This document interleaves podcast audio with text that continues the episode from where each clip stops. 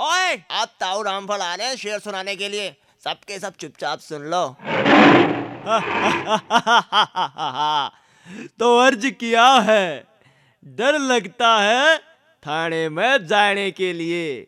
क्योंकि रुपये नहीं मारी जेब में पुलिस को खिलाने के लिए।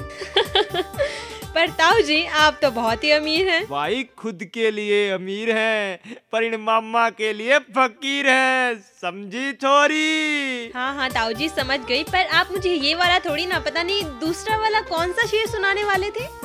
आई थिंक वो धोनी वाला शेर था। तो सुन धोनी की टीम हार गई इंग्लैंड बाजी मार गई कल पीती देसी हमने उसकी हाई हील दारू तार गई